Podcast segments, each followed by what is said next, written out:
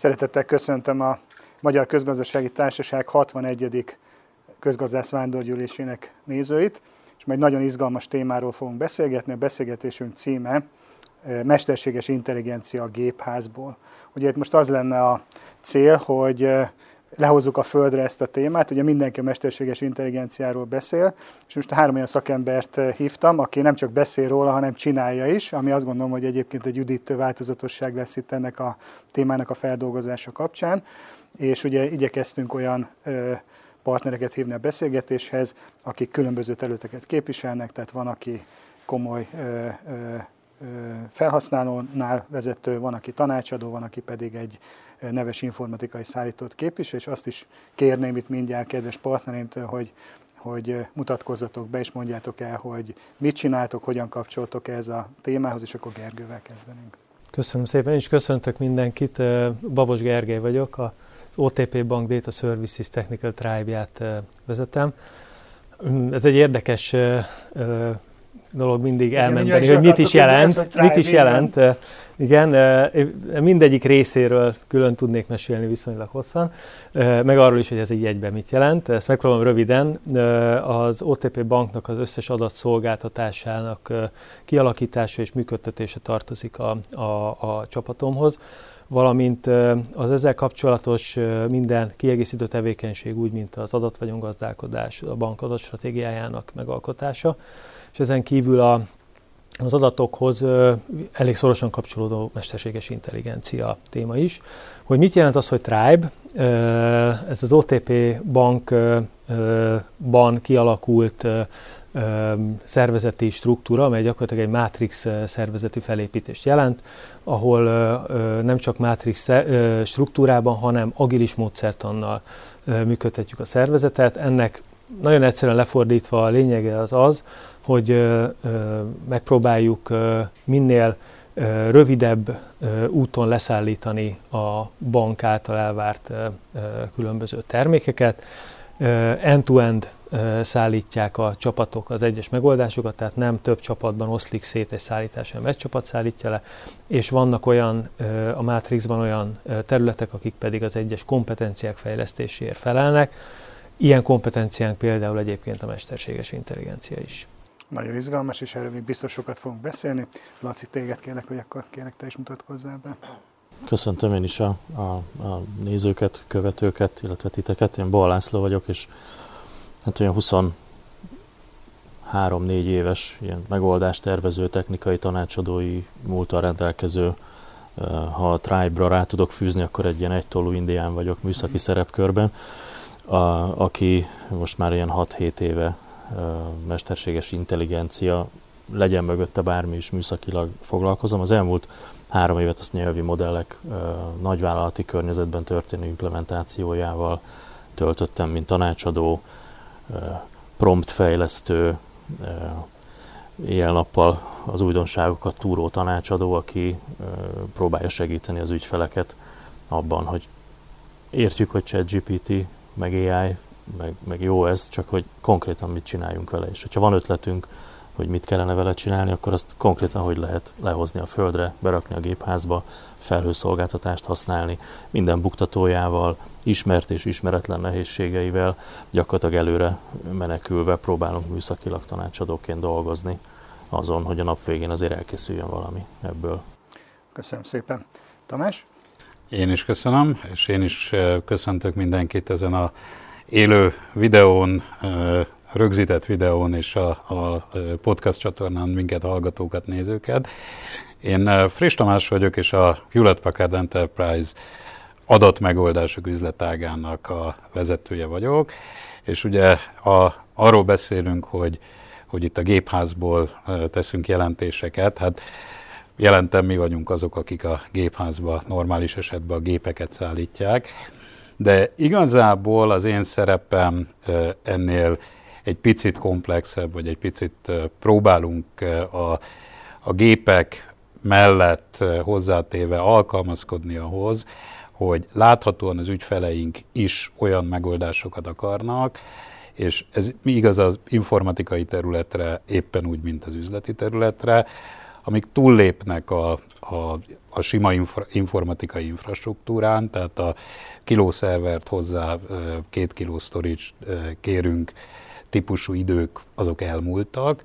Maga az informatika is, ahogy Gergő példáját láthattuk, egyre inkább üzleti jellegű folyamatot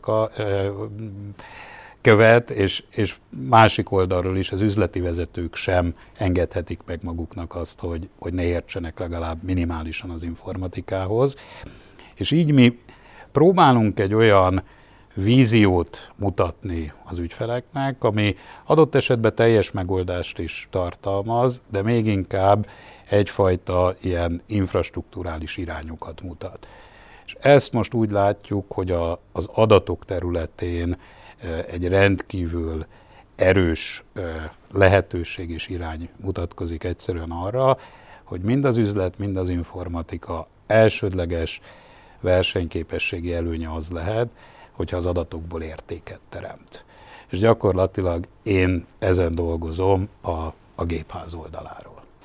Nagyon szépen köszönöm. És akkor az első kérdés, amit itt körbe megkérdezik mindenkitől, hogy hogy a ti definíciótok szerint hogy mi is az a mesterséges intelligencia. Tehát, és most az lenne a kérdés, hogy kicsit menjünk túl azon, hogy ChatGPT, tehát hogyha mindenki hallott róla, és azt hiszem, hogy közgazdász és minden szekciójában is lesz róla szó. Tehát egy, egy, egy fokkal mélyebben, vagy akár két fokkal mélyebben kérnék szépen egy, egy definíciót, és akkor most esetleg Tamással kezdhetjük. Jó, és én, én most ilyen szempontból szándékosan inkább egy, egy üzleties jellegű definíciót adok, és, és hagyom az informatikát. Szerintem egy vállalati funkcióként értelmezett mesterséges intelligencia az egy döntés előkészítést, vagy egy döntést tud végrehajtani. Tehát az a mesterséges intelligencia, amivel vagy ugye nagy, tehát amikor viszonylag nagyszámú rutin döntést kell hozni, ezt át lehet adni egy ilyen mesterséges intelligencián alapuló rendszernek, vagy pedig képes úgy előkészíteni döntéseket, hogy a, az emberre már valójában csak a döntés előkészítés utáni döntés jusson. Tehát igazából én azt érzem, hogy azt hívhatjuk mesterséges intelligenciának egy vállalati működésben, ami ezen két funkció valamelyikére képes. És természetesen vannak mindenféle technológiai felosztásai és, és definíciói, de én most ennek a beszélgetésnek a keretében ezt mondanám. Nagyon szépen köszönöm, Laci. Neked személyesen mi a mesterséges intelligencia? Van benne egy kis vágy is, meg, meg tény is, meg, meg csalódás is, meg, meg tapasztalat is ebben. Én szeretném azt hinni, hogy a mesterséges intelligencia az valójában az lesz, amit a skifi filmekben megszoktuk. Tudom, hogy mondtad az elején, hogy hagyjuk ezt a Terminátor meg világvége dolgot, de hogy alapvetően az emberiség ugye amióta elkezdett bármiféle tevékenységet produktív üzemmódba csinálni, az automatizmus iránti vágya az ilyen kiölhetetlen. Tehát, hogy vagy kihelyettesítünk emberi kéz által végzett tevékenységet, vagy szerszámot fogunk, vagy, vagy gyártósort építünk, vagy, vagy workflow rendszereket építünk, vagy ügyfélszolgálati kérdéseket válaszoltatunk meg egy nyelvi modellel. A mesterséges intelligencia nekem az, ami, ami számítógéppel támogatott olyan tevékenység, amit egyébként embereknek kéne elvégezni, és ebben uh, történik egy olyan fajta fejlődés, hogy olyan dolgokat is el fogunk tudni végeztetni számítógéppel most már, amit eddig azt gondoltuk, hogy nem annyira lehet. És hogy ez most megelőzi-e az emberi képességet, vagy, vagy döntést előkészítünk, és majd az ember majd azt mondja, hogy jó, értem, a négy pohár itt van az asztalon, a mesterséges intelligencia dolga az, hogy megnézze, hogy melyiknek milyen mennyiségű víz van benne, és mondja el nekem, hogy én most a nem tudom, jelenlegi hidratáltsági állapotomnak megfelelően melyiket kellene, hogy megigyam. Ez is egy mesterséges intelligencia jellegű feladat, de ha nekem van 500 millió oldalnyi szöveges információm, és abba kellene valami koncepciót felfedezni, mintázatot előrejelezni, netán felhasználói véleményeket elemezni, az is egy mesterséges intelligencia feladat, vagy az is egy mesterséges intelligencia feladat, hogyha húzom az ekét a traktorral, akkor nem kellene feltétlenül mindig ugyanolyan mélységbe húznom az ekét, mert hogyha nagyon rögös a föld, akkor nyilván máshogy kell húznom, ha meg nem, akkor meg lehet, hogy nem kellene akkor a nyomatékot adni a traktornak, mert egyébként el fogja tudni húzni fél gázzal, gázzal is, és akkor tetán spórolnék mondjuk gázolajat a, a nap végén. Ez is egyfajta döntési környezet, tehát nekem a mesterséges intelligencia bármi olyan egyébként odaültetem Józsikát, és majd megcsinálja, ha megtanítom feladat, ami, amit egyébként ember nélkül is meg lehet majd, vagy hát most is van ilyen, csak hogy minél komplexebb, általunk egy picit nehezebbnek gondolt feladatra is most már gépeket használunk, témakör, nem tudom mennyire sikerült ezt röviden megfogalmazni, de így sikerült. Nagyon szépen köszönöm. Gergő? Én az Lacihoz kapcsolódnék, mert a mesterséges intelligencia szerintem az, ami, az, ami segíti a, a szervezeteket abba, nem csak a szervezeteket, de mondjuk ha, ha egy, egy vállalatot nézek, egy vállalatot segít abba, hogy az adatokból minél rövidebb úton, minél gyorsabban értéket tudjon teremteni. Én, én innen közelíteném meg, és erről is nagyon sok beszélgetés volt már a, a, akár a bankon belül is, hogy vajon mesterséges intelligenciának tekinthetjük-e azt, amit például kockát elemzők végeztek akár 15 évvel ezelőtt is, fogták magukat és adatokból olyan modelleket építettek, amivel valamilyen predikciót lehetett végrehajtani. Hogy ezt annak tekintjük-e vagy sem. Ugye ez, egy, ez is egy kérdés, hogy ők már ezzel foglalkoztak, vagy ők nem. De én mindenképpen ezt tartanám a, a legfontosabb szerepének a mesterséges intelligenciának, hogy felgyorsítsa ezt a folyamatot, amit, és ahogy Laci mondta, hogy amit eddig manuálisan végeztünk, azt, azt gép segítségével sokkal gyorsabban és az abszurdum pontosabban el tudjuk végezni. Igen, ugye ebből is látszott, hogy rengeteg eh, megközelítés van. Ugye azért ezek nem, nem kifejezetten műszaki megközelítések voltak, amiket eh, ti mondtatok. Ugye egy ilyen nem műszaki megközelítés, hogyha én így összefoglalhatnám, amit tőletek hallottam, az nagyjából az, hogy olyan munka, amit eddig csak ember tudott megcsinálni, azt meg tudjuk csinálni géppel is. Ugye ez egy ilyen nem műszaki megközelítés. Egy műszaki meg az, hogy eh, ugye rengeteg technológiának a gyűjtő fogalma, tehát tulajdonképpen műszakilag nagyon sok technológia van, ugye döntéstámogató rendszerek, nyelvi modellek, gépilátás, nem tudom én, számítógépes játékmodellek, és így tovább, most nem akarom az egészet végigmondani, nyilván mindenki a Wikipédián ezeket meg tudja nézni, de van egy ilyen műszaki része a dolognak, ami meg egyszerűen azt mondja, hogy egy csomó technológiának a gyűjtő fogalma, és nagyon izgalmas, hogy abszolút műszaki szakemberek sem a műszaki irányból fogják ezt meg, ami szerintem nagyon jó, mert nyilván az ügyfeleket nem az érdekli, hogy mi a, mi a műszaki megoldás szépsége, hanem az, hogy mit lehet vele csinálni. És akkor itt mindjárt lenne is egy kérdés, hogy hogy szerintetek ma Magyarországon 2023-ban mit lehet vele csinálni? Tehát mondanátok néhány olyan példát, ami mondjuk a ti praxisotok belőfordult, és azt mondjátok, hogy igen, na ezt nem gondoltam volna 5 évvel ezelőtt, hogy még 2023-ban mi Magyarországon ilyet bírunk csinálni. Én azt gondolom, hogy ebbe az OTP viszonylag előjár. Elég, elég korán indultunk el a mesterséges intelligencia tevékenységekkel. Erről elég sokat lehetett sajtóban is olvasni. Az OTP egy nyelvi modellfejlesztésbe kezdett, még mielőtt a ChatGPT berobbant volna. Egyébként zárójelben ez egy, ez egy érdekes pillanat volt, amikor, amikor a ChatGPT megérkezett, és hirtelen mindenki megértette, hogy mire is lehet ezt használni. Tehát nem biztos, hogy jól értette meg mire, de, de hirtelen mindenkinek test közelbe került a, a mesterséges intelligencia.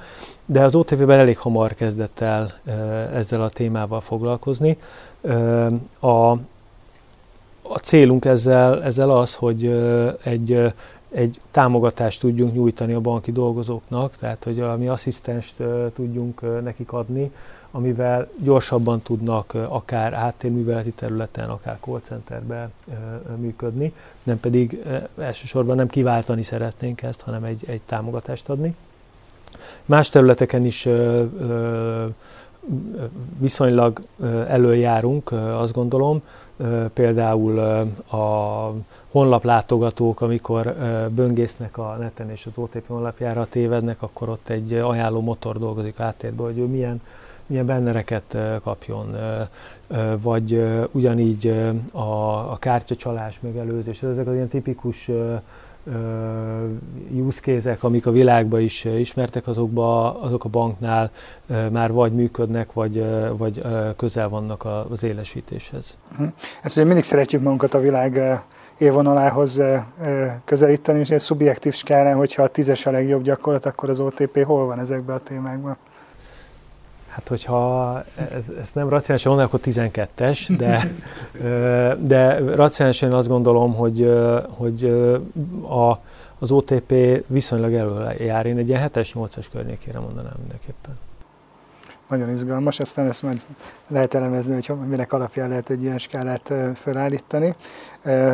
Tamás, Laci, esetleg valami, amiről büszkék vagytok? Az érdekes az a, a, a mesterséges intelligencia kapcsán, és itt most uh, ugye én egyik oldalról látom a saját cégünket, meg a saját termékeinket, a másik oldalról meg látom a, akár mi közreműködésünkkel megvalósított projekteket.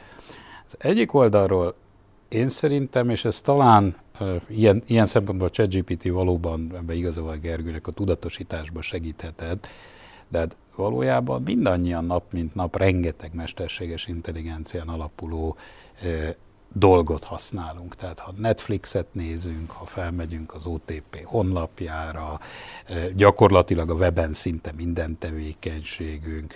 Ugye a, tehát olyan típusú ilyen beépített mesterséges intelligencia, amely egy-egy részfunkciót lát el, olyan rengeteg van, és nálunk, ezt, mert az volt az eredeti kérdés, hogy gondoltam eh, volna eh, tíz évvel ezelőtt, őszintén szóval ennek az elterjedtségére nem biztos, hogy gondoltam volna. Tehát ne, nálunk is gyakorlatilag majdnem minden egyes vállalati termékünkben van valami AI alapú funkció.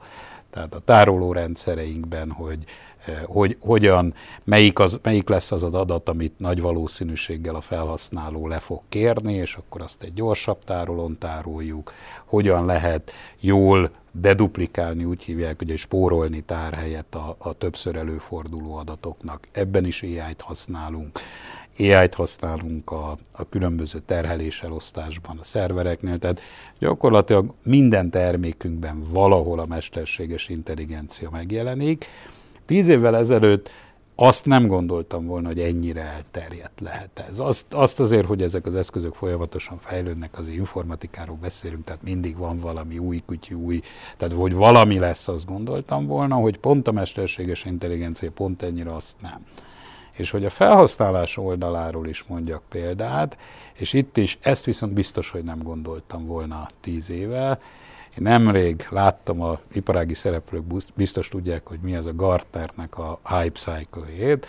Ez egy olyan görbe, ami kicsit ironikusan megmutatja, hogy egy adott technológiai területen mik azok a technológiák, amik eh, a hype cycle tetején vannak, az ugye amiről mindenki beszél, és elképesztő perspektívikusnak tartja, de valójában igazából nem használja senki, és ugye ezt a, ez a görbe elkezd lemenni a csalódottság eh, állapotába, amikor hát már három éve is azt mondtuk, hogy ez milyen perspektívikus, de hát valójában nem sok e, a dolog van, amire használható, és aztán szép lassan emelkedik ugyanaz a görbe a vége fele, amikor tényleg elkezdik használni, és amikor tényleg produktív módon használják. És én a gépi látást látom úgy, most a Gartner is oda a, a, a görbe végére teszi, ami én azt gondolom, hogy a gépi látás, hát most viccelhetnék azzal, hogy ez egy érett technológia, mert ugye a, a mesterséges intelligenciában érett már az, ami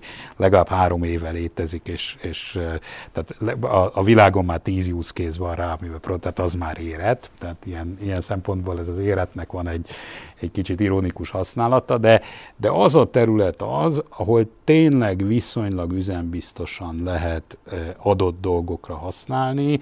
Nekünk rengeteg ipari ügyfelünk van, aki minőségellenőrzési célra, különböző ilyen preventív karbantartási cél. Tehát gyakorlatilag azt, amit, tehát a, a, a gyönyörűen megvalósított emberkiváltás céljára, tehát amit eddig emberek néztek és, és jegyzetelgettek, vagy, vagy adott esetben számítógépbe vitték be, azt egy kamera, egy AI modell és egy program teljesen ki tudja váltani viszonylag üzembiztosan.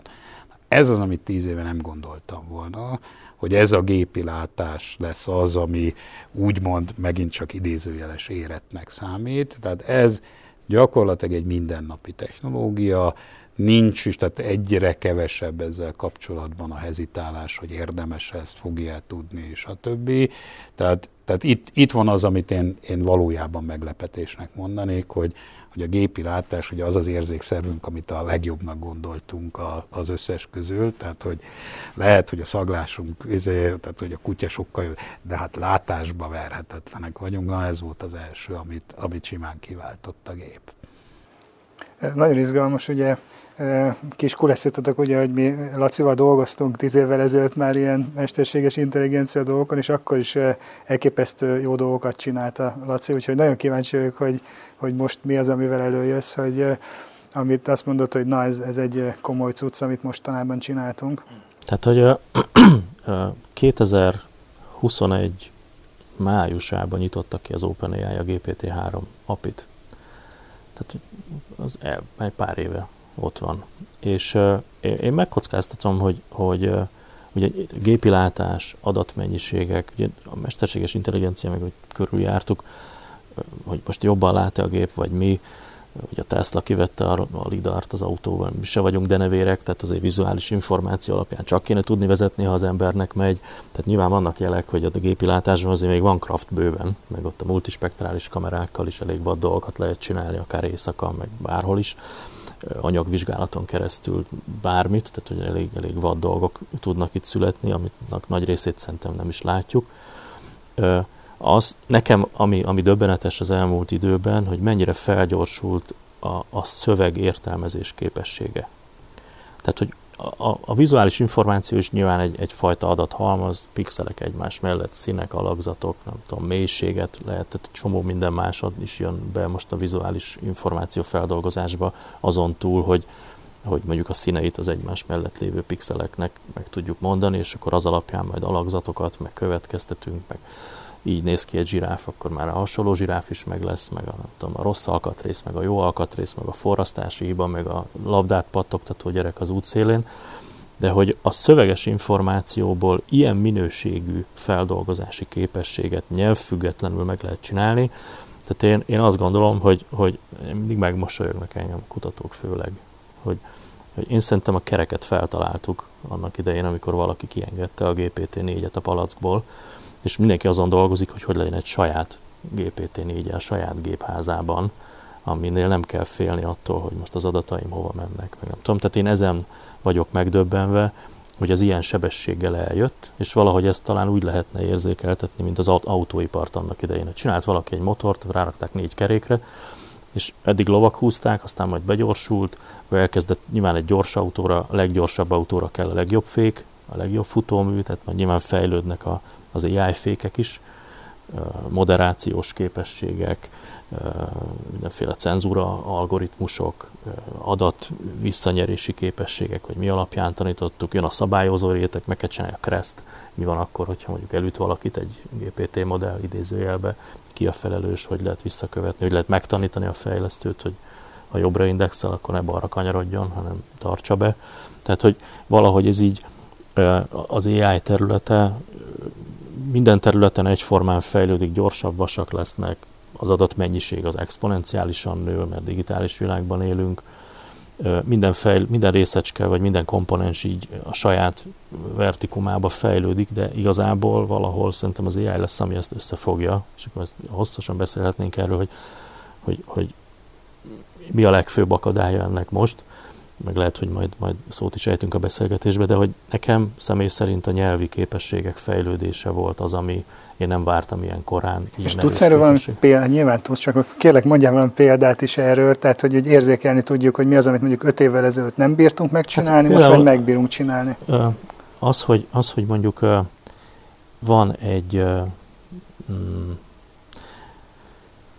konkrét példa, van egy jogász barátom, aki hasonlóan lelkes AI felhasználó és nyelvi modell korlátait feszegető hobbista a saját szakmája mellett, és kipróbáltuk ezt másfél éve, hogy a nemzetközi területen is szerzett gyakorlatot, külföldön volt gyakorló ügyvéd, és mondta, hogy volt egy eset, amikor azt hiszem egy parkolóházat elöntött a víz, és akkor elázott egy jó pár nagyon drága autó, és akkor hogy kinek a felelőssége, meg akkor volt per, meg stratégiát állítottak fel, védőt, nem tudom. Írjuk már le azt, és ő előkészítette a peranyagot, hogy ez volt, ezek voltak a tény, ez a tényállás, nem ügyvéd se vagyok, tehát hogy elnézést a terminológiai bakikért, de hogy e- ez történt, egyik fél ezt akarja, a másik ezt mondja, ne az legyen, hogy szedjük ki a, a főneveket a szövegből, meg mondjuk meg, hogy hány betű van benne, meg nem tudom, mondjuk meg, hogy melyik mondat érzelmileg negatív vagy pozitív, hanem mint védőügyvéd. Egy stratégiát öt pontba rakjon már össze, és indokolja meg, hogy miért. És a srác az konkrétan nem kapott levegőt. Egy 20 másodpercig, amikor elolvasta, és mondta, hogy ezen hat nagyon szenior ügyvéd dolgozott hetekig, hogy körülbelül ezt összehozza. És ez így jött, így jött. Három-négy másodperc per, per mondat sebességgel annak idején másfél éve. És ahhoz képest nyilván most előkerülnek azok, hogy halucinál, meg le van folytva, nem tudom, akkor az olyan volt, mint valaki megcsinált egy V8-as motort, lefolytás, karburátor, szénszűrők minden nélkül, az úgy ki volt engedve, és az akkor döbbenetesen nagyot ütött, csak ugye akkor még nem volt ChatGPT, meg nem volt kirakva az emberek elé, és akkor nem volt egy ilyen széles körű evangelizációja egyszerű felhasználói felülettel, hanem ott egy ilyen nagyon nehezen hozzáférhető nyakatekert béna felületen lehetett bármit is csinálni vele, de brutálisan erős képességekről beszélünk. És ugye a legnagyobb, feladat, legnagyobb feladata az, hogy ugye egyrészt ki kell találni, hogy ezt egyébként mire lehet használni, tehát hogy értjük, hogy forog, csak hogy hogy kötünk rá mondjuk egy, egy, egy x amivel meghajtunk valami mást is, de hogy önmagában az, hogy hangos, meg zörög, meg sokat fogyaszt, meg ott a sarokba csak zavar mindenkit, mert telepufogja a, a, a szervertermet, és meg kijön a villanyszámla, attól azért nehezen védhető beszélgetések lesznek egy, egy, egy, egy controlling és egy beszerzéseket büdzsét jóváhagyó szervezeti egység és a lelkes informatikusok között, akik mondják, hogy de hát itt van a V12 a garázsban, és jelen esetben nyilván Babér utcából csücsül egy pár vasdarab, ami azért bitangerős, de hogy értem, hogy forog, meg pöfög, meg rettenetesen hangos, csak hogy hajtsunk már meg vele valamit, és szerintem ez a legnagyobb probléma. Jelenleg, amivel nem probléma, mint helyzet, viszont amin én megdöbbentem, hogy mennyire erős motorok vannak. És ugye ez egy, nem egy egyszerű feladat, meg nem is szeretnék én abban a szerepkörbe itt lenni, hogy én tudom, hogy hogy lehet meghajtani, meg tudom, hogy mire való. Nyilván próbálgatjuk, csináljuk kisebb-nagyobb sikerekkel, vannak szett területek, ahol ez jól használható, és ugyanígy egy, ezek szöveges dolgokról beszéltünk, de hát ezek multimodális képességek, tehát hogy igazából mindegy, hogy mi jön be, szöveg, hang, kép, tök mindegy most már igazából. Csak hogy ez, a, ez az AI hype nálam ez még nem állt meg. Tehát, hogy lehet, hogy más már ott a siugrós alján majd próbál elrugaszkodni, meg a Gartner is meg megéri, én még rettenetesen lelkes vagyok, és élvezem, hát ez, hogy minden ez, ez, pillanatban ez látszik, ezzel látszik is, látszik is. És akkor Gergőhöz hadd had menjünk át azzal, hogy ugye mondtátok, hogy most körülbelül hol tartunk, e, és e, hát én öt évet nem merek mondani, de három, három év múlva te mit gondolsz, tehát, hogy, hogy hogy képzeld el mondjuk az OTP-nél, mit lehet majd megcsinálni ezeknek az eszközöknek a segítségével? Ez egy borzasztó nehéz kérdés. Ezt sokszor szoktam a kollégáimmal is erről, erről beszélgetni, hogy, hogy a, az OTP banknak az aktuális adatstratégiáját azt tavaly nyáron raktuk össze, és akkor, akkor újítottuk meg a korábban létező adatstratégiát. És akkor, amit gondoltunk, a világról, az mennyit változott egy év alatt. Tehát egy év alatt is annyi minden történik, és nem akarok megint a ChatGPT-vel jönni, mert elég sokat beszéltünk róla, de az például egy akkora lökést adott, hogy ezt nem tudtuk elképzelni egy évvel ezelőtt. És ami a, a, az egyik legnehezebb ebbe az egész témába, az, hogy hogyan lehet megszerezni egy egész szervezetnek a támogatását, ugye szép magyar szó élve a báint erre, hogy egy ilyen tevékenységgel foglalkozni kell, miért kell foglalkozni, és mire fogjuk használni. És például ez az adatstratégiában egy fontos pont volt, hogy ö, ezt hogy szerezzük meg, és mit kell ezért tenni. És megjelent a ChatGPT, és ez így megoldódott. Nem kérdés ezt már nem kell behozni. Ezért nagyon nehéz megmondani, hogy három év múlva mit, mit vizionálunk, hogy hova fogunk eljutni, és mik fognak működni. Úgyhogy én azt remélem, hogy legalább egy évre előre nagyjából látjuk, hogy mi az, ami, ami, ami fog működni, és most látjuk azokat, a, azokat az üzleti területeket, ahol a mesterséges intelligenciát be fogjuk tudni vezetni, és nekik tudunk segíteni, és ezek egyelőre igyekszünk nagyon, nagyon konkrét, operatív területeket találni, és a, ott elsősorban az ő támogatásukat megoldani, ahogy mondta például egy panaszkezelési terület, tehát ezek a, a, akiknél nagyon egyértelműen látszik, hogy mi az, amiben őket segíteni kell. A másik, amire viszont sok ö, ö, energiát kell fordítani, az a kompetencia építés. Hát amiben biztos vagyok az az, hogy kompetenciát építenünk kell, és ezzel foglalkoznunk kell. Ezt a bank el is döntötte, hogy ő úgynevezett kritikus jövőbeli kompetenciáknak neveztük el azokat, amikkel foglalkoznunk kell, és ebből az egyik az a, az, az AI, emellett a, a másik az a, az adat, a, a cloud, némakör, low-code, no-code, tehát ezek azok, amikre a bank kifejezetten fókuszáltan szeretne pénzt és energiát fordítani. Tehát abban biztos vagyok, hogy erre ebbe fejlőd, fejlődni fogunk, és fejlődni is kell, mert különben nem nagyon fogjuk tudni kitalálni azt, hogy mire használjuk, mert nem nagyon lesznek olyan, olyan szakértők széles körbe a bankba, akik tudják, hogy mit kell ezzel csinálni. Ennek a járulékos része az az, hogy egyébként a teljes szervezetnek meg kell érteni, hogy ez micsoda, és mire tudjuk használni. Úgyhogy én ebbe a, a témába ö, várok a következő egy évbe, egy-három évbe, fogalmazunk így, egy nagy fejlődés, nagy változást, ahova el, el tudunk jutni, hogy a, a, a kompetenciák alakuljanak, és legyen egy olyan kultúraváltás, hogy történjen meg egy olyan kultúraváltás a szervezetbe, ahol mindenki érti azt, hogy ez micsoda, mire való, és már úgy gondolkoznak a különböző igények megfogalmazásába, vagy üzleti ö, témák megfogalmazásába, fejlesztésekbe, innovációkba, hogy ez benne van a gondolkozásukba, és ezt ö, számításba veszik, és ö, így tudunk kialakítani majd újabb megoldásokat. Ugye ez borzasztó izgalmas válasz volt, mert ugye azt kérdeztem, hogy mi lesz három év múlva, és nagyjából én úgy értelmeztem, hogy az egyik aspektus a válasznak az, hogy nem tudjuk megmondani, hogy mi lesz három év múlva, és ezzel kapcsolatban jönne a következő kérdés, hogy azt gondolom, hogy ez tényleg így van. Tehát, hogyha most visszagondolunk, hogy az elmúlt három évben mi történt, és milyen meghatározó környezeti paraméterek változtak úgy meg, hogy semmilyen előjelét nem láttuk korábban, és ez a tendencia, hogyha így folytatódik, akkor, akkor tényleg nem tudjuk megmondani.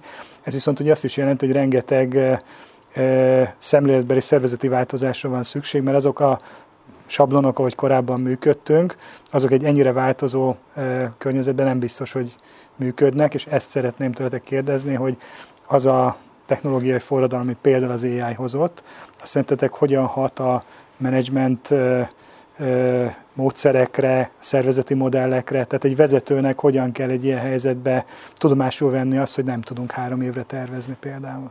Gondoltam is az előző kérdésnél, hogy hú, de jó, hogy, hogy nem, nem tőlem kérdezted meg közvetlenül, mert jósolni mindig nehéz, különösen jövőre nézve, de helyett kaptam egy, egy még nehezebb kérdést.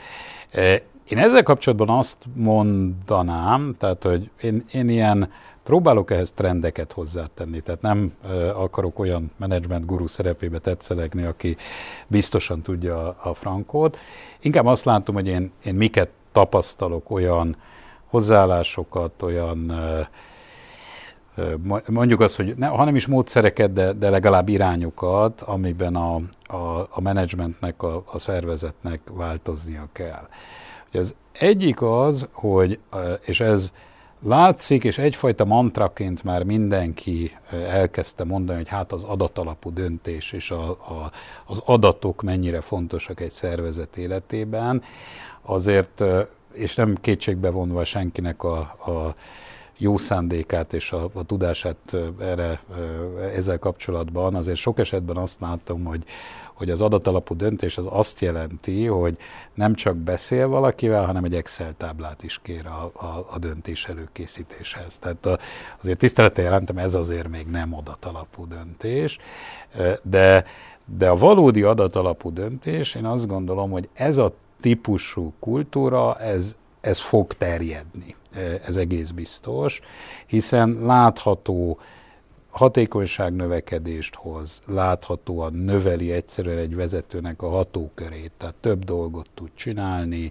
több területre tud figyelni, hogyha ha, ha valóban adatokra alapozza a döntéshozatalát ne, kulturálisan rendkívül nehéz, hiszen ez kontrollvesztést jelent, legalábbis ilyen érzékelt kontrollvesztést, és ez főleg egy magyar menedzsment kultúrában, ahol, ahol azért a kontrollhoz sokan erősen ragaszkodnak, hogy a, a mikromanagementnek, a, ugye az, az már a mikromanagement, tehát akire, amikre ráfogják, hogy mikromanager, az már szitok szó, azt hiszem, tehát hogy eddig már eljutottunk, de, de ennek ellenére a kontrollt sokan szeretik megtartani.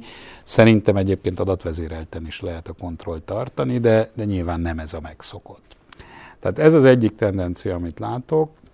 Ugye nyilván nekünk ehhez azt kell adni, és most a nekünk alatt nem csak magunkat, mint HP-et értem, hanem, hanem ez a környezet, legyünk akár üzleti vezetők az informatikában, akár megoldásszállítók, akár infrastruktúra szállítók, hogy olyan, tehát lehetőséget kell adni rá, hogy az adatokat tényleg mindenki elérhesse a szervezeten belül. Tehát nem monopolizálni, nem egy rendszer részé, ugye ez a silós működés, a, a, a, az adat csak a privilegizáltaké, nagyon vigyázzunk rá, mert mi történik vele. Ehelyett sokkal inkább demokratizálni kéne az adatokat, miközben, és ezt majd Gergő nyilván elmondja, hogy, hogy, hogy náluk hogy van, de, de hogy meg kell tartani azt a típusú titkosságot és, és hozzáférésvédelmet, stb.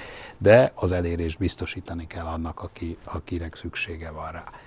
A másik ilyen trend, amit, amit látok, és ez, ez is valahol a, a, a mesterséges intelligencia terjedésével és az adatokkal összefügg, Ugye ez meg az informatika szerepére vonatkozik, és ez, én valahol ezzel kezdtem, és ezt már többször érintettük, hogy amikor azt mondjuk, hogy versenyképesség és stratégia, és a, a vállalat tervezgeti azt, hogy, hogy na ő most az elkövetkező 3-5-10 akárhány évben hogyan lesz jobb a versenytársainál, hogyan emelkedik ki a, a piacról, akkor itt az, hogy, hogy ez a bizonyos az adatból értéket teremtsünk, ez sokszor előjött, de, de tehát a, a, lehet, hogy kicsit túlhasznált buzzword, de én változatlanul annyira igaznak tartom, és annyira szükségesnek tartom, hogy, hogy csak azért is újra és újra mondom.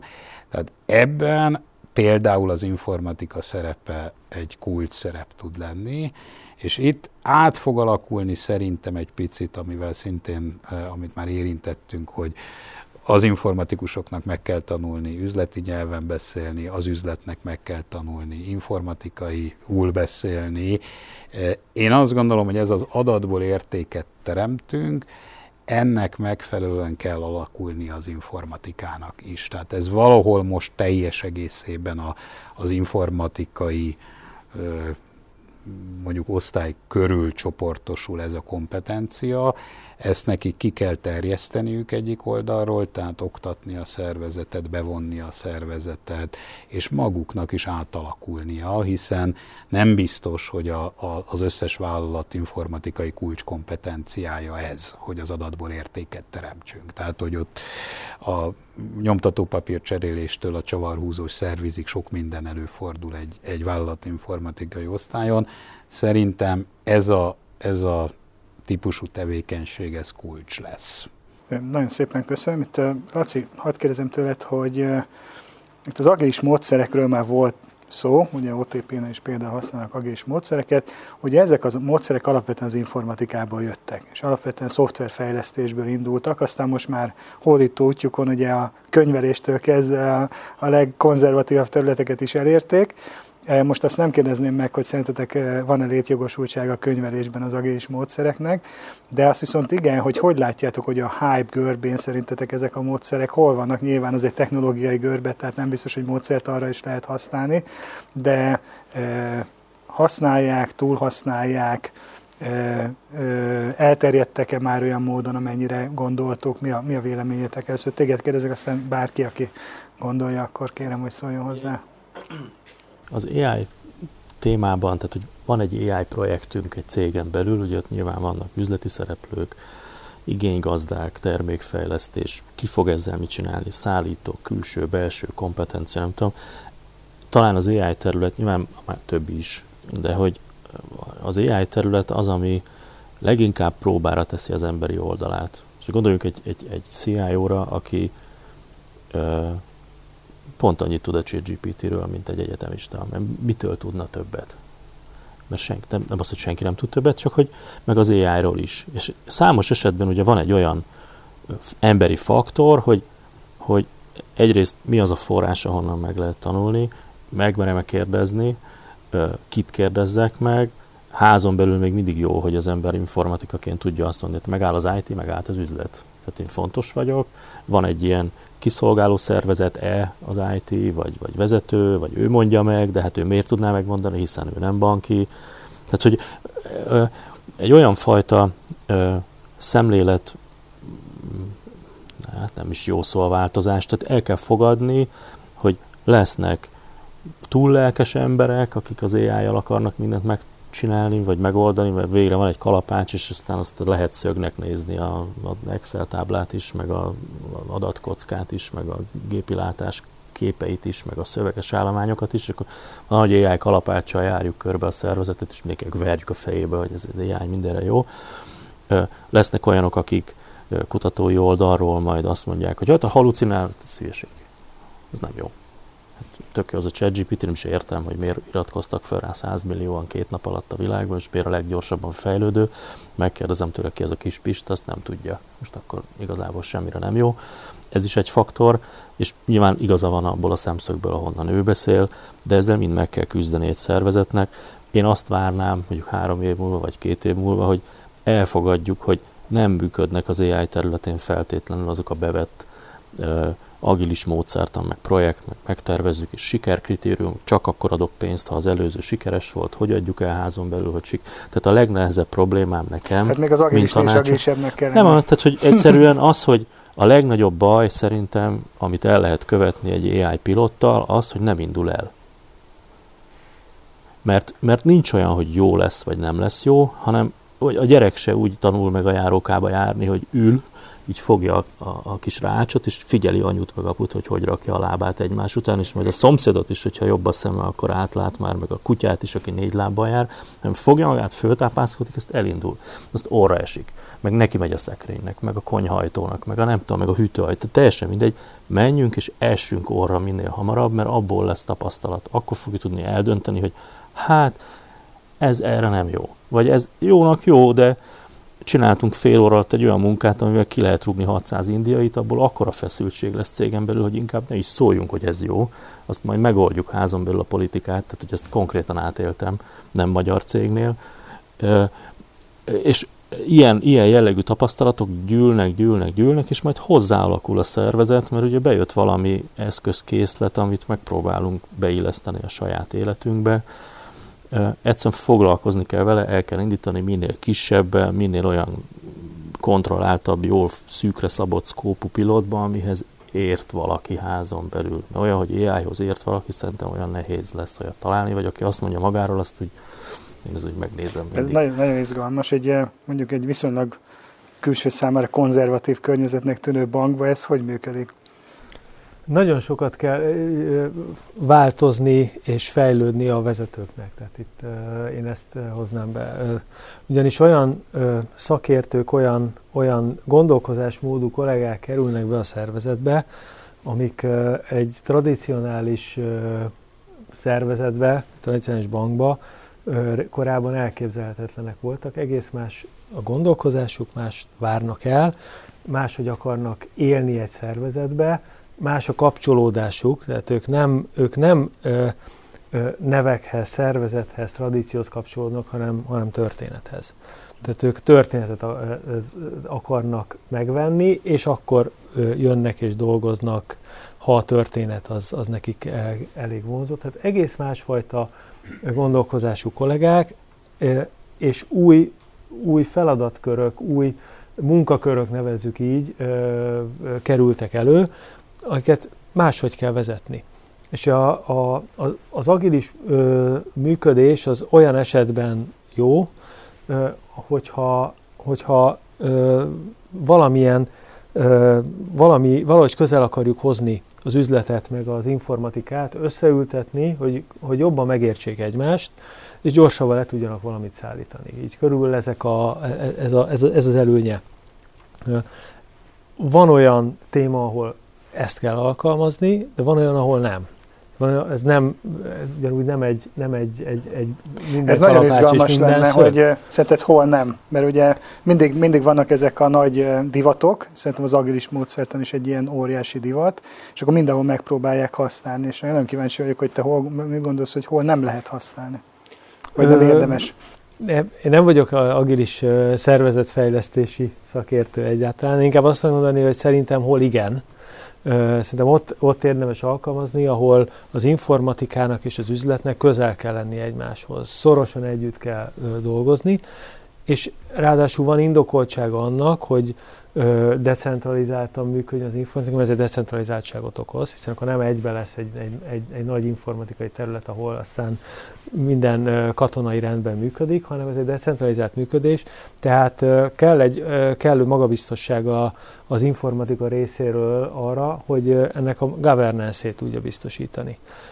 És a governance alatt itt mindenféle governance-t értek a fejlesztések, hogyan élesedjenek, mik legyenek a fejlesztési szabványok, abba valamilyen, valamilyen egységes irányelvek legyenek. Itt kell egy kellő érettség a szervezet résztvevő kollégák részéről is, hogy ezt betartsák, és ők tudják, hogy ez fontos ebben az irányban. Tehát itt a kontrollt azt, azt egyre erősebben veszít, veszíti a, a, a menedzsment, sokkal nagyobb mértékben kell bízni a kollégákba, és felhatalmazni őket. Tehát itt kell a kollégák részéről is egy érettség, tehát ez egy tanulási folyamat, hogy ide, ide eljussanak. És a governance-nél, amit még fontosnak tartok, az az, hogy erős governance kell ugyanakkor az adatokra is, és én azt valószínűsítem, hogy az AI, AI-ra is, hogy milyen modelleket, kik, mit raktak össze, azt hogyan lehet akár máshol felhasználni. Hát ezekkel a témákkal sokkal intenzívebben kell viszont foglalkozni. Nagyon-nagyon izgalmas. Ugye próbáltunk itt a gépházról beszélgetni, de mindig csak az emberekhez jutunk vissza, mindig az emberi tényezők lesznek a fontosak itt a beszélgetésben. Szerintem ez valószínűleg a további részében is így lesz a beszélgetésnek. Most áttérnék egy, egy másik ilyen kicsit ilyen műszakép témára, és megígérem Tamásnak, hogy az adatokról is fogunk beszélni, de azt a slusszpoénnek szánnám. Előtte egy kicsit még szeretnék a, tényleg a, a, a technológiának a, a, a mély műszaki kézzelfogható részéről beszélgetni. Ugye Tíz évvel ezelőtt én az iparágban dolgoztam egy kicsit közelebb ehhez a témához, és akkor volt egy világképünk. Ugye az egyik világkép az például az volt, hogy hát egyrészt van ez a Moore törvénye, és hogy ugye a, ez, ezt emlékszem, hogy még én is tartottam a közgazdasági társaságban ilyen előadásokat, de a következő tíz évben ez fönn fog maradni, tehát ez a növekedési ütem a számítási kapacitásban, egyszerűen a hardvernek a, a, a sebességében az fenn fog maradni. Szerintem ez bejött, de majd kíváncsi vagyok, hogy nektek mi erről a véleményetek. Viszont azért voltak átrendeződések. És arra lennék kíváncsi, hogy ti hogy látjátok ezt a dolgot. Tehát egyrészt kik azok a szereplők, akik szerintetek erősödtek az elmúlt időszakban, kik azok, akik gyengültek az elmúlt időszakban, és, és ez bármilyen, hogy mondjam, képünk van a jövőről ezzel kapcsolatban. Ugye az egyik ilyen nagy csata, ami volt és már az látszott múltban is, ugye ez a Kína és Amerika között. Tehát ugye, hogy Kína mennyire jött föl szuperszámítógépekbe, chipgyártásba, stb. Tehát nagyon kíváncsi vagyok, hogy nektek mi a véleményetek erről a technológiai versenyről, mondjuk Kína és Amerika között. a, tényleg a, a csipek vagy, a, vagy az alaptechnológiák területén. A másik, ami nekem biztos, hogy nem volt a radaromon, mert a kínaiakról állandóan volt beszélgetés, az Izrael. Tehát ugye van egy Nvidia nevű cég, akiről tíz éve nem sokat hallottunk, és ma ugye az, az Apple mellett ugye a világ egyik legértékesebb cége, és itt az AI témában egy megkerülhetetlen szereplővé vált, gyakorlatilag úgy, hogy nem is ismertük őket. Tehát kíváncsi vagyok rá, hogy ezt a fajta dinamikát hogy látjátok, és hogy mennyire lehet látni, hogy mit hoz a jövő. Talán Tamás, te vagy itt a, okay. uh, legautentikusabb ebben a témában. Uh, uh, pró- próbálok megfelelni az elvárásoknak. Én szerintem ugye egyrészt a, a Moore törvény, ami hát ugye az, az olyan ironikusan törvény, mint a Parkinson törvény, az ott tulajdonképpen annyi történt, hogy mindenki azt gondolta, hogy hogy ugye ez a, a, az arról szól, hogy megduplázódik a, a, a tranzisztor, eredetileg ugye arról szólt, hogy a tranzisztoroknak a, a egy chipbe ültetett szám az megduplázódik, és ez a számítási kapacitás is három évenként, ha, ha jól emlékszem az eredeti összefüggésre. Ugye a, most már a tranzisztorszám növekedése az, az, az kicsit visszafogottabb, meg ugye kezdjük elérni a, a, a fizikai közelségnek, tehát amikor már nanométerekről beszélünk, akkor hirtelen a, a chiptervezőknek el kell kezdeni kvantummechanikával is foglalkozni, hiszen a, ott már egy elektron felhőnek a, a melyik vezetékbe fut, ilyen problémák merülnek föl. Tehát egyfajta fizikai korlátokat elértünk, de maga a technológia ennek ellenére valahogy mégiscsak újra és újra bizonyítja azt, hogy de még találunk egy, egy, egy újabb kiutat, egy újabb technológiai újítást, tehát ebben a tekintetben a technológiai fejlődés az töretlen.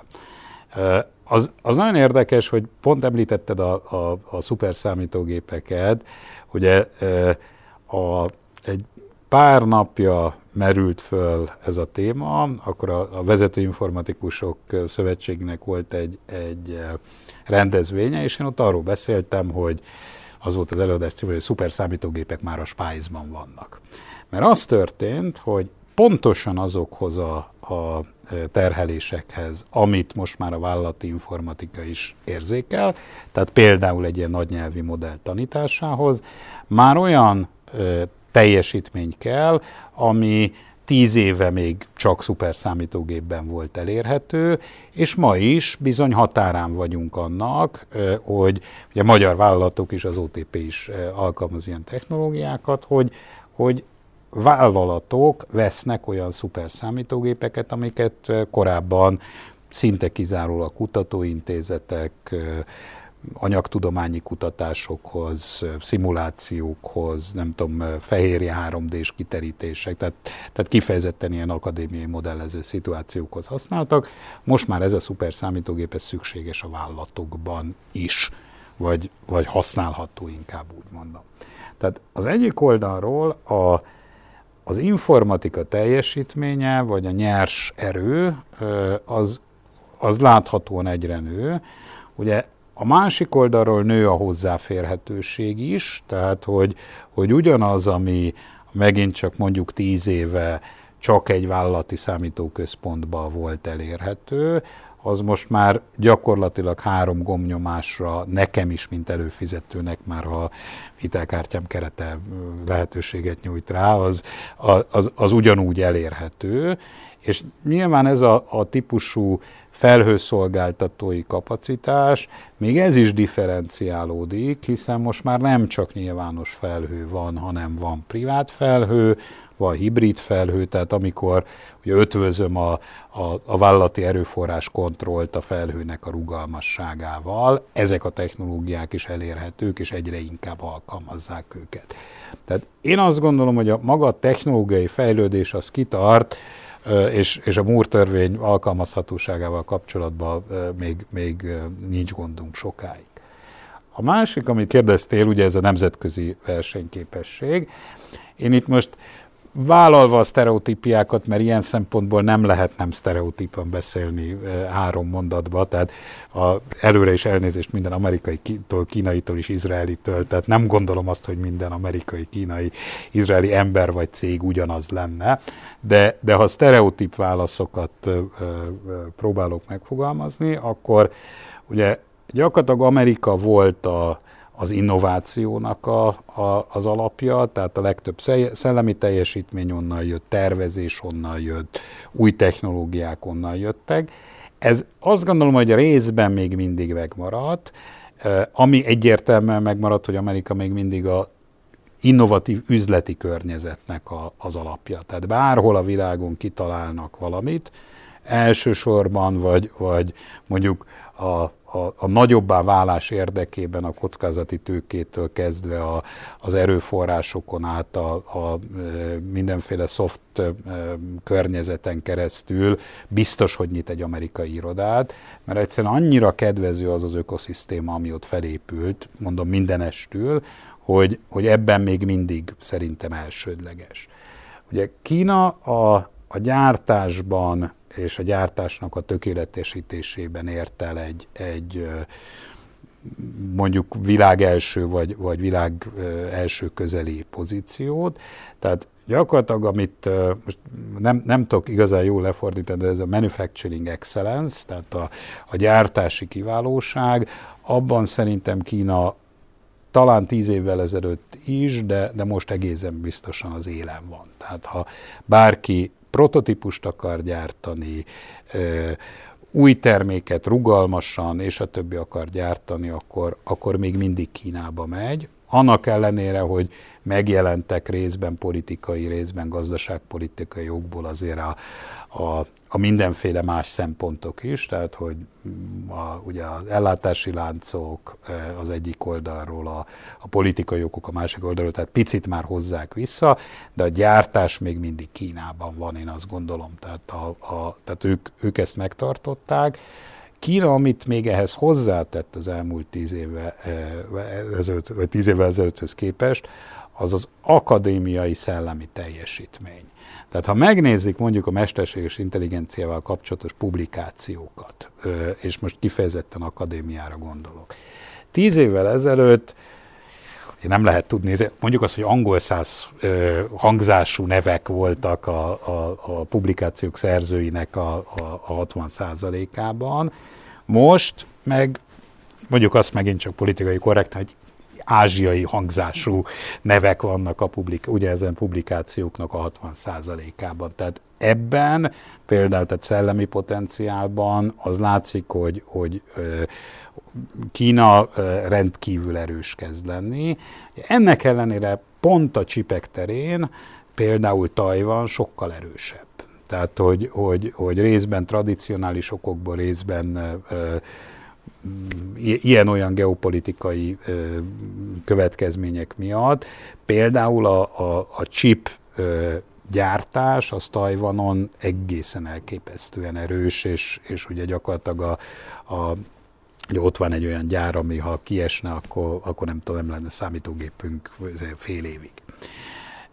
És Izraelt említetted még, ami még azt gond, tehát hogy emellett megjelentek olyan típusú ilyen technológiai innovációs habok, és azért Izrael mellett én már csak ilyen európai vagy, vagy k-európai büszkeségből, sajnos még, még nem Budapestet teszem hozzá, hanem egyelőre Lettországot és Észtországot, tehát hogy a, mondjuk azt, hogy a balti államokat, ahol szintén látszik, hogy az informatikai startupoknak a környezete, a, tehát a, az ott lévő tudás, ez, ez mindig egy, egy sok, ugye erről Izrael esetében is, a, a balti államok esetében is sok sok könyv szól, hogy milyen tényezők kellenek egy ilyen hub létrejöttéhez.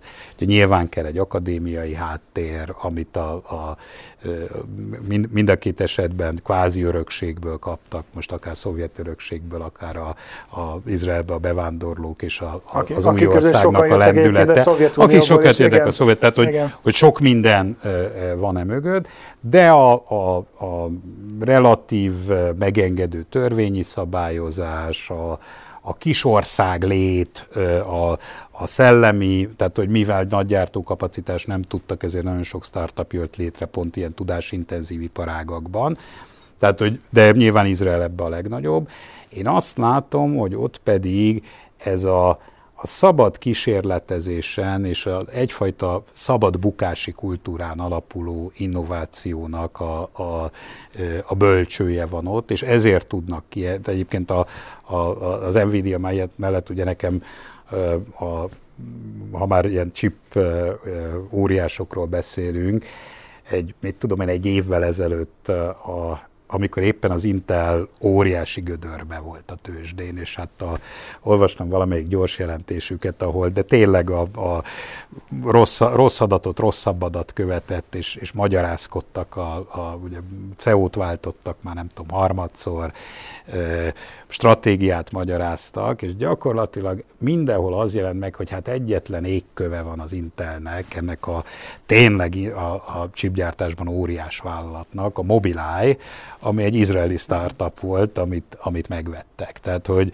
hogy ez, a, ez a típusú, tehát az, hogy, hogy, hogy az Izraelben elinduló startupoknak szintén valamilyen innovációs ökoszisztéma révén milyen fantasztikus ötleteik és, és technológiájuk van, ez, ez valóban egy, egy jellemző, de azért még mindig az Intel veszi meg, és még mindig azt gondolom, hogy egy bizonyos méret, tehát ezek inkább ilyen bölcsőként vagy inkubátorként működnek. Nyilván a balti államok kisebb inkubátorok, vagy a, a, tudom, hogy neked erről van első kézből tapasztalatod, de például én Portugáliát, tehát Lisszabont látom, a, a, ilyen másik, nagyon érdekes, ilyen, ilyen induló inkubátornak, szintén nem az izraeli méretben. Tehát, hogy ezek azt hozzák a világgazdaságba, hogy, hogy ott lehet kísérletezni. Tehát ott, ott el tudnak indulni ezek a startupok és ezek a technológiai cégek egy megengedő környezetben, és amit, de, de a, a talán majd egy másik kérdésre, én amit szintén nagyon érdekes témának tartok, kicsit rímel arra is, hogy, hogy a menedzsmentnek hogyan kéne viselkedni, és hogy milyen az üzleti kultúra, ez a, a, amit említettem már, ez lehet bukni, vagy, vagy a, a, kísérletezés kultúrája, ugye a, a, a Laci is felhozta. Tehát például ez szerintem egy ilyen szerep megszerzéséhez elsődleges. Tehát ha ez nincs, akkor, akkor nagyon nehéz új dolgokkal kísérletezni.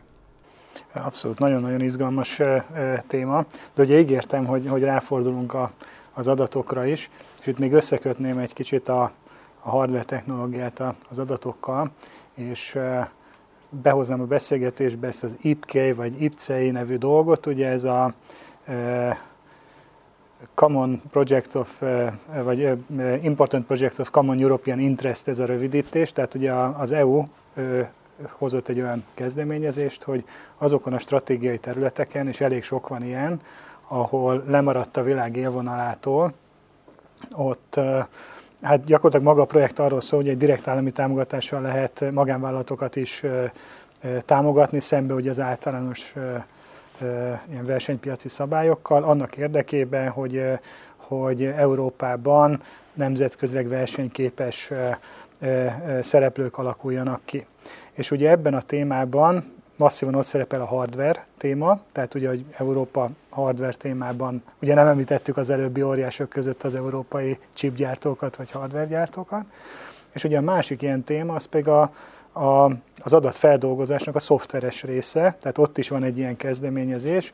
Ugye nagy európai felhőszolgáltatóról sem tudunk, vagy nagy európai olyan szoftvergyártóról, aki mondjuk meghatározó lenne ezeken a területeken. Tehát láttok ebbe esélyt, lehetőséget, vagy hogy látjátok Európának a pozícióját itt a világpiacon? Ugye ezek azért elég komoly témák, és akkor most nem akarnék belemenni, mert ugye több, több más terület is van, ahol ilyen projektek indítottak, de maradjunk itt az informatikánál, és csak a hardware-nél, szoftvernél, hogy hogy látjátok Európának a, a e, lehetőségét vagy a potenciálját. Van esélye arra, hogy e, hardwarebe, szoftverbe valami komoly nemzetközi e, szereplők legyünk, vagy csak adaptációs lehetőségeink vannak? Hát ugye én saját szemszögömből tudom mondani, hogy ugye én nem tudom felvenni egyszerűen a Tamás nézőpontját, mint hardware gyártót képviselő, sem egy bankét. elképesztően fontos maga a közösség, és hogy itt beszélhetünk open source-ról, meg technikai community-ről, tehát hogy lehet, Nvidia-t említetted, remek példa, óriási hezitálás nyilván mindig, hogy vegyünk vasat, oké, okay. mi legyen rajta a logó, vagy vegyünk egy autót, és akkor vonatkoztassunk el itt most, hogy hardware gyártók vannak, milyen típusú autót vegyünk. Ugye a szakember rendelkezésre állás, tehát hányan értenek hozzá, hányan láttak már ilyet, ki használta ezt, van-e vele kapcsolatban valós éles tapasztalat. Elképesztő módon az AI területén, elképesztő módon megy elől a community teljesen transzparensen datasetekkel, fejlesztési open source kódokkal, tehát hogyha valaki beszélget egy fejlesztővel, akkor nyilván az, hogy GitHub, meg open source, meg forráskódért kinyúlunk, meg tapasztalat, meg a Discord csatornákon, amiről azt gondoltuk eddig, hogy igazából a gamer gyerekek headsetjeiben búg csak a ki honnan jön, és milyen csapattal hogyan menjünk, hogyan játszunk, gyakorlatilag ott vannak a legfrissebb hírek. Tehát az OpenAI Discord csatornáján előbb jelenik meg valamint press release-ben. Tehát azt mondod, hogy lehet, hogy nem is a cégeket kéne nézni, hanem a közösséget Én nem Európában? azt nézem, tehát én nem azt nézem, hanem én Discord csatornákon beszélgetek, mert ott dől el sok minden, vagy ott látszik, hogy mi az, aki... Tehát például a, a klasszikus AI probléma az a, a GPU, vagy, vagy grafikus kártya támogatása egy szoftvernek, vagy egy modellnek. A nyelvi modell esetén alapvető hogy, hogy, egy, hogy egy GPU támogatottsága legyen, mert az autód vagy 5-tel megy, vagy 300-zal. Tehát, hogy ez ennyire durván sarkítva lehet ezt talán érzékeltetni, és az, hogy mondjuk van-e egy közösség, vagy van-e egy olyan áttörés, aki mondjuk ezt meg tudja tenni, mert éppen rájött valamire, közép-kelet-európából bolgárok rettenetesen erősek, ugye a Láma, mint projekt, vagy, vagy modellnév, az talán közismert, most már elképesztően erős, egy-két emberről beszélünk, tehát nem egy 50 fős fejlesztő csapatról. Itt mindig van egy-két olyan titán, aki nem tudom, az egy éjszaka alatt lefordított lekvantált láma modell híre az úgy söpört végig a, a hétvégén a, a, a közösségi portálokon, hogy pillanatokat akkor átszólt, mint szerintem so, sose fog a ChatGPT akkor átszólni a közösségeknél, és meg lehet nézni, hogy hol tart a, a láma sztori, meg az összes ilyen, ilyen kameloid állatfajtából elnevezett mindenféle alpakkal, meg egyéb modellek jelentek meg, de hogy maga a közösség, az, az, az a jóbornak nem kell cégére elven, ami működik, azt úgy felkapja, mint a vákum és hogyha ha mondjuk kijön valaki egy jó szoftverrel, hard, és hardverrel jön ki, annak, annak van egy tudatos stratégiája, zseniálisan csinálja az Nvidia szerintem, tehát hogy az, az a fajta szépen beszivárgás a gamer piacról az enterprise környezetbe. Ugye ott egyrészt YouTube csatornákon érdemes hallgatni néhány embert, tehát én a Ilya Szackivert javaslom mindenkinek az OpenAI CTO-ját, zseni. Az is egy érdekes dolog, hogy ők mióta ismerik egymást a, a Jensen, nem tudom mi a pontos neve az Nvidia CEO-jával, és hogy honnan indult az OpenAI, Nvidia-val, tehát hogy a lineáris skálázás képességének fizikai megvalósítása az nem is ismert talán sok embernek, hogy hogy lehet akkora mennyiségű szervert egymás mellé kötni, hogy gyakorlatilag több példányban futtatják a, a, a, azt a modellt, és így lehet kitenni a nagyvilág számára. Napi több tízmillió feliratkozót válaszidőcsökkenés nélkül mondjuk kiszolgálni egy, egy szolgáltatással, mert azt a sarokba lévő desktopon nem tudták volna elérni ezt a, a gazdaságilag, nem tudom, számomra még mindig fekete dobozként értelmezhető, kinek jön ki a villanyszámra, és azt miért fizeti ki dolgot, de igazából csak azt akartam ezzel mondani, hogy szoftveresen szerintem a, a nyilván chip gyártani nem az én dolgom megítélni, meg nem is tudom helyesen megítélni, mekkora esélye van mondjuk egy európai cégnek betörni erre a történetre. A hardware oldalról is nyilván ismerjük a nagyobb brendeket, meg a nagyobb erőket, meg a nagyobb pénzügyi fókuszokat. A szoftveres oldalon bitangerős, főleg közép-kelet-európa, én azt látom. Tehát, hogy már Nyugat-Európa is egy picit így, így, nem tudom, így számomra a közösség az vagy lengyelül, vagy bolgárul, vagy bármilyen olyan régióból, amit így az ember így egy körzővel nem túl nagy szélességbe így Magyarország körül meg tud húzni, azért mi ebbe ügyesek vagyunk szerintem. És itt lehet esély nagyot, nagyot húzni. Azt, hogy ezt hogy lehet apró pénzre váltani, vagy hogy ezt hogy tudja valaki mondjuk megvenni, vagy startup, vagy ökoszisztéma, az egy másik kérdés. Én mondom itt az én saját kis egytolló indián tribe-os szemszögömből a nyelvi modellek világába, én ezt látom, hogy egyre több olyan, olyan húzóerő jelenik meg a közösségi portálokon, akik mondjuk nem amerikaiak, nem ázsiaiak, vagy nem tudom, hogy legyek politikailag teljesen korrekt, tehát hogy a környékről mondjuk egy tankbenzinnel el lehetne érni őket. És akkor elektromos autó témát ne vegyük most elő, de mondjuk egy, egy, egy nagy tankú dízelautóval el lehetne menni hozzá. Lezárva ezt a témát, Gergő, esetleg bármi hozzászólása eh, ahhoz, hogy Európa versenyképességét hardware-szoftver témában mondjuk egy OTP szempontjából. Nektek számít egyébként, hogy honnan van? Tehát ez egy, ez egy biztonsági kérdés, függőségi kérdés, vagy ez egyáltalán nem érdekes manapság? Nem is inkább, nem is annyira az számít, hogy, hogy, hogy honnan van, hanem a fő kérdés az az, hogy mi az, ami, ami egyrészt méretgazdaságos, tehát érdemes-e valamit a szervezeten belül tartani, mondjuk hardvert, vagy akár platformokat, vagy azzal a felhő irányába érdemes mozdulni. Tehát, hogy egyáltalán nekünk mivel kell foglalkozni? Tehát kell-e azzal foglalkozni, hogy ezt házon belül tartsuk, vagy arra fókuszáljunk, hogy ezt felhő irányába mozgassuk? Tehát inkább ezek a kérdések merülnek föl, és mivel mi nem csak Magyarországon működünk, hanem egy bankcsoport vagyunk, ugye a csoporttagok számára is van-e értelme annak, hogy valamit szolgáltassunk, vagy valahonnan szolgáltassunk ilyen megoldásokat. Ezek a kérdések merülnek fel alapvetően, és itt még az egy plusz szín ebbe az egész gondolkozásba, hogy ennek van egy erős biztonsági vagy szabályozási oldala is. Tehát mi az, amit egyébként a teljes biztonság mellett meg tudunk tenni.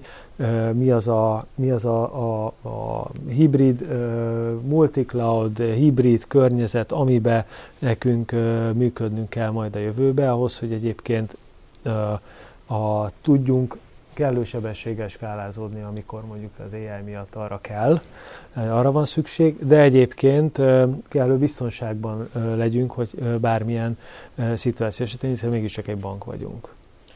Szerintem ezt a témát nagyon sokáig lehetne még boncolgatni, viszont ugye én megígértem a Tamásnak, hogy adatokról is fogunk beszélgetni, úgyhogy a beszélgetés vége felé el szeretnék menni ebbe az irányba, és ugye ez egy nagyon izgalmas téma, azt gondolom, hogy, hogy pár évvel ezelőtt ugye Árondon arról beszélgettünk, hogy, hogy az adataink azok mennyire, hogy a privát adataink mennyire vannak biztonságban.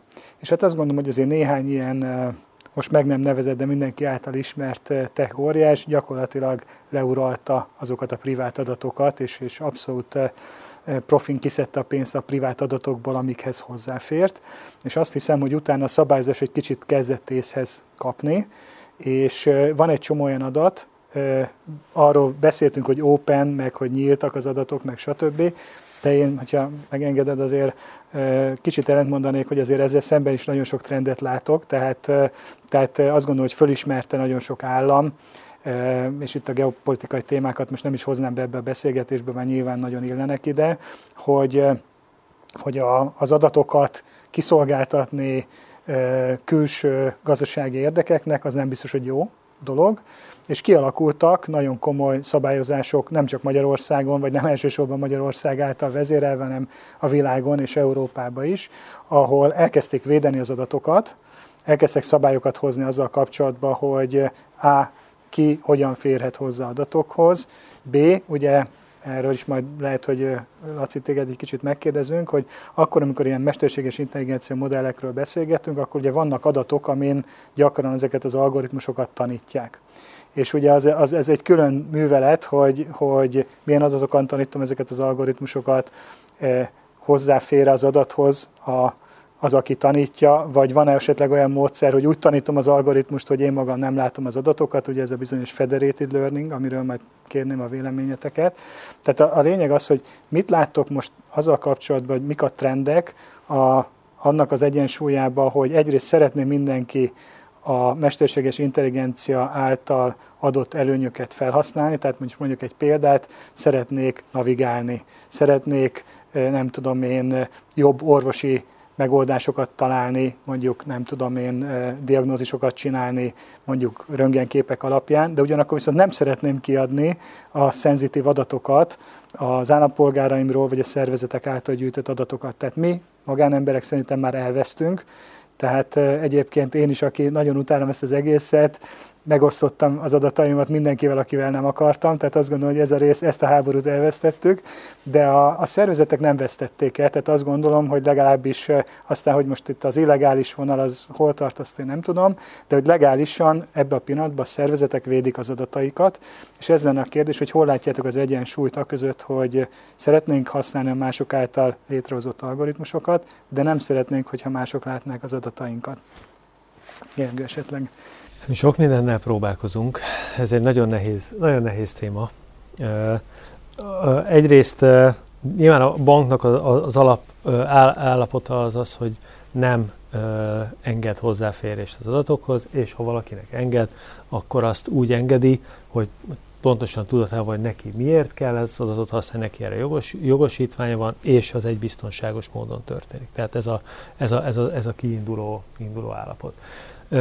Ez ö, viszonyatos konfliktusokat generál mondjuk a data scientisteknél, akiknek meg nincs ezáltal hozzáférés egy csomó olyan adathoz, ami, amihez nem feltétlenül van szükség, hogy, hogy ők hozzáférjenek. Tehát ez egy, ez egy állandó konfliktus forrás, tehát hogy azok a, azok a, a csapatok, akik kifejezetten sok adaton és korlátlanul ha felhasználható adatokon szeretnek dolgozni, versus azok, akik meg hát a banknak a, a, az alapműködéséből adódó bizalmas adatkezelést kell, hogy biztosítsák. Itt egyrészt megoldást az, az jelent, hogy, hogy bizonyos adatok, amik érzékeny adatok, személyes adatok, azok az adatok azok valamilyen ö, ö, transformációval, e, e, e, titkosítva, ö, átforgatva bár azonosítókra, amik nem visszafejthetőek, tehát valamilyen módon ö, az adatok ö, titkosítva vannak, amiken, ö, amiken dolgozni ö, tudnak, ö, és ennek keressük mindenféle ö, alternatíváit, hogy hogyan lehet bármilyen olyan anonimizált, de annyira anonimizált, hogy az még értelmesen használható legyen. Ilyen adatokon hogyan lehet mondjuk a mesterséges intelligencia modelleket tanítani. Itt előkerültek már olyan témák is, hogy akár szintetikus adat elállítást, tehát akkor próbáljunk meg valami hasonló karakterisztikával jele, rendelkező adatbázis gyártani, amin, amin lehet tanulni. Uh, természetesen azt is ai így van. Tehát ezek mind-mind előkerültek. Egyelőre azt, az, a, az a tapasztalat, hogy ez egy, ez egy nagyon nehéz út, és nagyon az elején vagyunk. Vannak erre megoldások, látjuk, hogy sok megoldás van, viszont ezek nagyon költséges megoldások, és olyan ö, ö, szervezeti ö, szabályozást igényelnének, hogy, hogy például konzisztensen lehessen egy teljes adatbázist ö, akár anonimizálni, hogy ö, ö, egyelőre mi is próbálkozunk mindenféle ilyen ö, elkerülő trükkökkel megoldani, hogy ne sérüljön az adatoknak a, a, a, a, a, a, se a biztonsága, se a, a, a védelme, de felhasználhatóak legyenek. Úgyhogy ez egy, Egyelőre itt tart, a, legalábbis, a, legalábbis a, a, a bankoknál. Akkor a te, te megközelítésed, Laci, ami gondolom, hogy egy kicsit e, e, nagyobb harcosa vagy a szabad adatoknak. Hát, hogy mondjam, igenis, meg nem is. Tehát, hogy azt gondolom, hogy érthető a kockázat uh, nagysága, meg érthető az a motiváció, ami miatt uh, akár országstratégia, vagy személyes adatok, vagy céges érdekek mentén valaki óvatosabban bánik, vagy, vagy egyszerűen meghúzza nem csak a piros vonalat, hanem egy ilyen páncélajtót rak. Ugye itt az AI kapcsán azért, hogy mondjam, ha próbálom egyszerűsíteni a képet, tehát ugye van egy AI modell, azt valahol meg kell tanítani. Azt vagy meg tudom tanítani házon belül, vagy nem. Ha meg tudom tanítani, akkor meg kell vennem hozzá vasat. Az nem kevés pénz, azt előtte megvenni, mielőtt megtanítottam, nem tudom utána megvenni, tehát ezt meg kell indokolni, hogy miért költsek el pénzt. És nem tudom, hogy jó lesz, jó lesz-e, nem, vagy igen. nem lesz jó, az is egy kérdés. Ha megtanítom kint, akkor ugye nyilván véke harcolnom magam az összes, ki, milyen adat menjen ki, hogy de personalizáljuk, vagy csináljunk ott adatot. Tehát az, a tanítás kérdése az egy, egy, egy, egy alapvető, fundamentális dolog.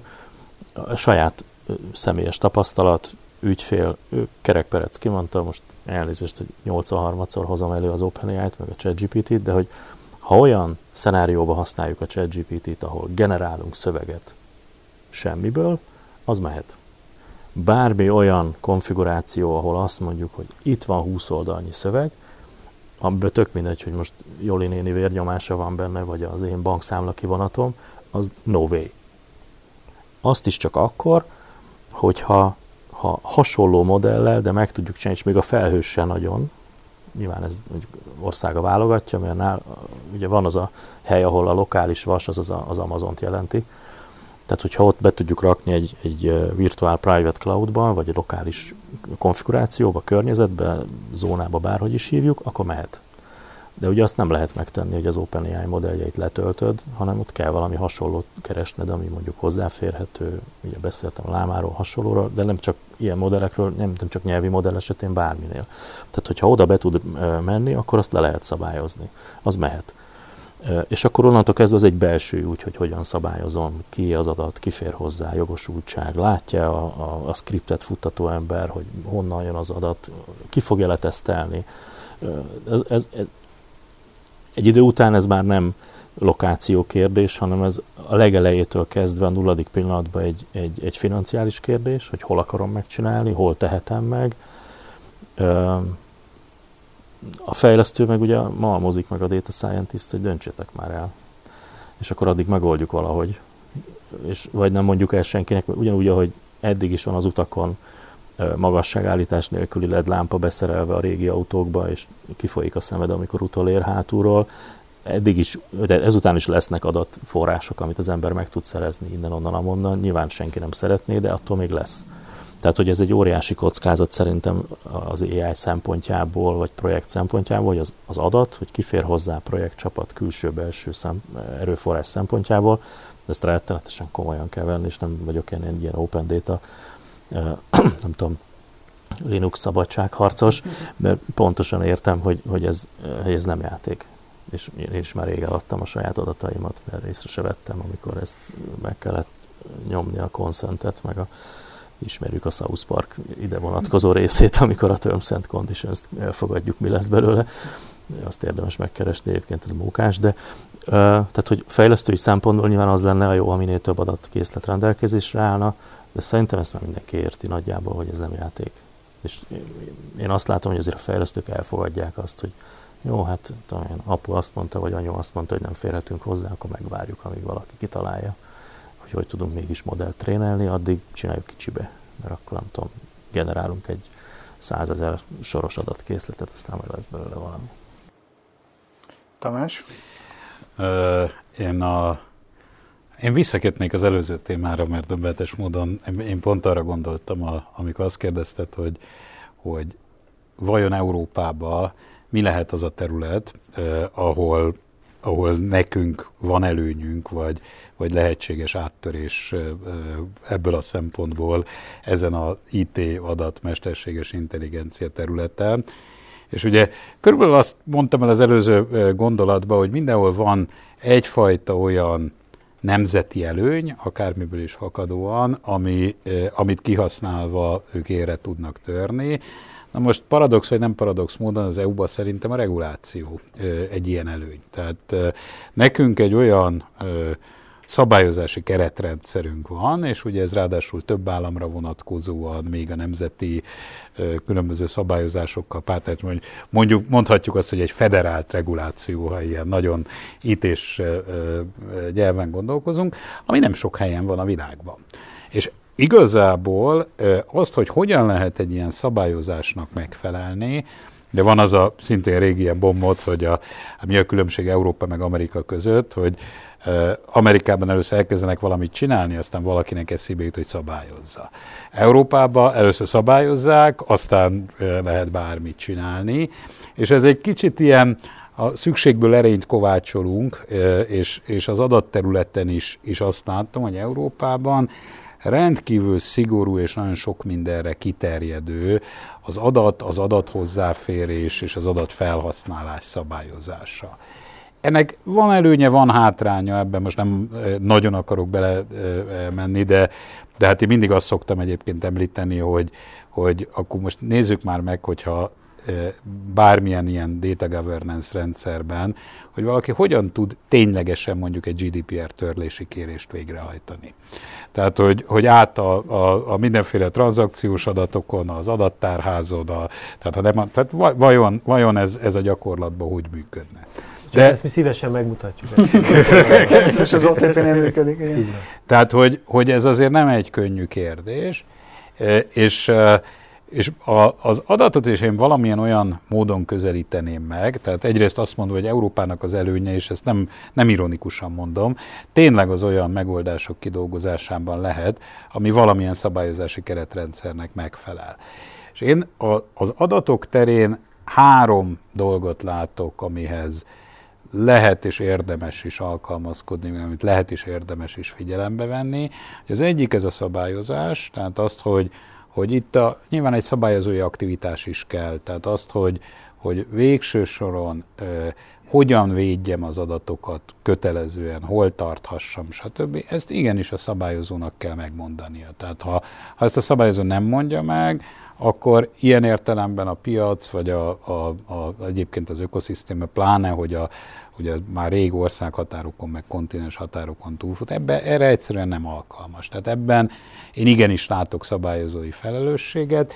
Nyilván jól kell megcsinálni, tehát nem, nem biztos, hogy, hogy mindent jól csináltak, meg kicsit alkalmazkodni ahhoz, hogy a, a, a valós lehetőségek még, de szerintem ez szabályozói feladat. Ugye a másik, az egyfajta az adatoknak egy kockázati ö, nézete vagy, vagy rálátása. Tehát amikor arról beszélünk, hogy vigyük-e felhőbe, ne vigyük felhőbe, mit vigyünk felhőbe, hogyan védjük a, a személyes adatokat, milyen, milyenek azok a fizikai, intézményi, szoftveres, stb. garanciák, ami az adat hozzáférést szabályozzák. Ez egyfajta kockázatelemzés. Tehát, hogy nyilván a az se jó, amikor minden adatot lánccal, lakattal, biometrikusan, 600 bürokratikus folyamaton keresztül védek, mert, mert amikor az AI tanítani akarom, akkor, akkor ezeket mind áttörni az, az nagyobb feladat, mint, mint a modellt ténylegesen felállítani. De ezzel kapcsolatban ez egy szokásos vállalati elvékenység, mérlegelni kell a kockázatokat. Tehát a, a támadásnak a, a valószínűsége és hatása, és a másik oldalon pedig a, a, a ilyen értelemben kijön valamiféle adatérték. És a harmadik ugyanilyen szempont és egyre inkább az, az pedig az adatoknak a gazdasági értéke. Ugye valahogy azzal kezdett, hogy hát a mi adataink már úgyis el vannak adva, pedig jobban tudhattuk volna, mert ugye szintén van az a régi mondás, hogyha ha, ha nem tudod, hogy mi a termék, akkor te vagy a termék. Tehát, hogy a, a, a, a, a bármilyen ingyenes alkalmazásokba való feliratkozásnál igenis tudtuk, hogy mi vagyunk a termék. Tehát, tehát a, jó, e, nyilván a, a, ennek van egy evolúciója, de, de e, egyre inkább mindenki meghatározza, hogy az adat az mennyit ér. Tehát van egy, egy közgazdasági definíciója annak, hogy az adatnak van egy értéke. És elkezdtek ezzel már ténylegesen is kereskedni. Tehát van olyan kiskereskedelmi lánc, aki önálló vállalatot alapított arra, hogy a nála keletkező adatokat az FMCG vállalatoknak szépen eladogassa. Tehát igazából ezt te, ténylegesen hatékonyan monetizálja azt, hogy az ő pénztárába a kiskeradatok hogyan jöjjenek be. Bankra is ugye van, van, van már jó pár olyan szenárió, hozzátéve, hogy a, a, ott azért a szabályozói, stb. Tehát ez a három az ugye együtt működik, de banknak is van olyan rengeteg értékes adata, amit, amit el tudhat adni, és van egyfajta értéke. És ez a három dimenzió mentén előjönnek olyan ugye data governance-nek hívott általában olyan, olyan módszerek és olyan eszközök, olyan műveletek, amiket csinálni kell, aminek kapcsán hát egy ilyen ugye mindent szoktunk ilyen kicsit antropomorfizálni, tehát most egy, egyre inkább az adat is valahogy megjelenik, mint, mint, mint entitás. Tehát vannak, tehát ugye vannak mindenféle tulajdonságai, ugye mondtuk, hogy van értéke, van szabályozása, van ugye rezidenci, tehát van állampolgársága, van fizikai helye, és, és egyre inkább, ahogy az adat egyre fontosabbá válik, ez a personája vagy entitása megjelenik, és fogjuk a vállalati tevékenységben az ezzel kapcsolatos dolgokat csinálni. És azt gondolom, hogy ez a terület A. egyre fontosabbá válik, B.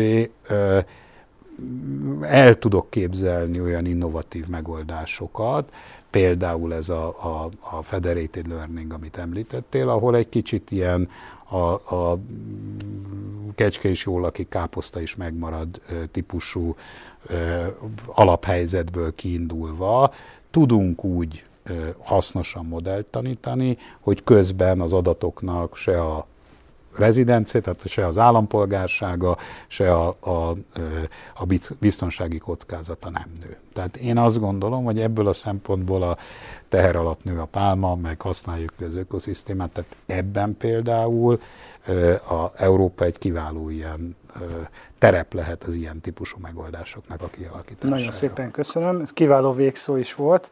Időnk sajnos lejárt, remélem, hogy máskor is lehet lehetőségünk majd hasonló témákról folytatni a beszélgetést. Köszönöm szépen.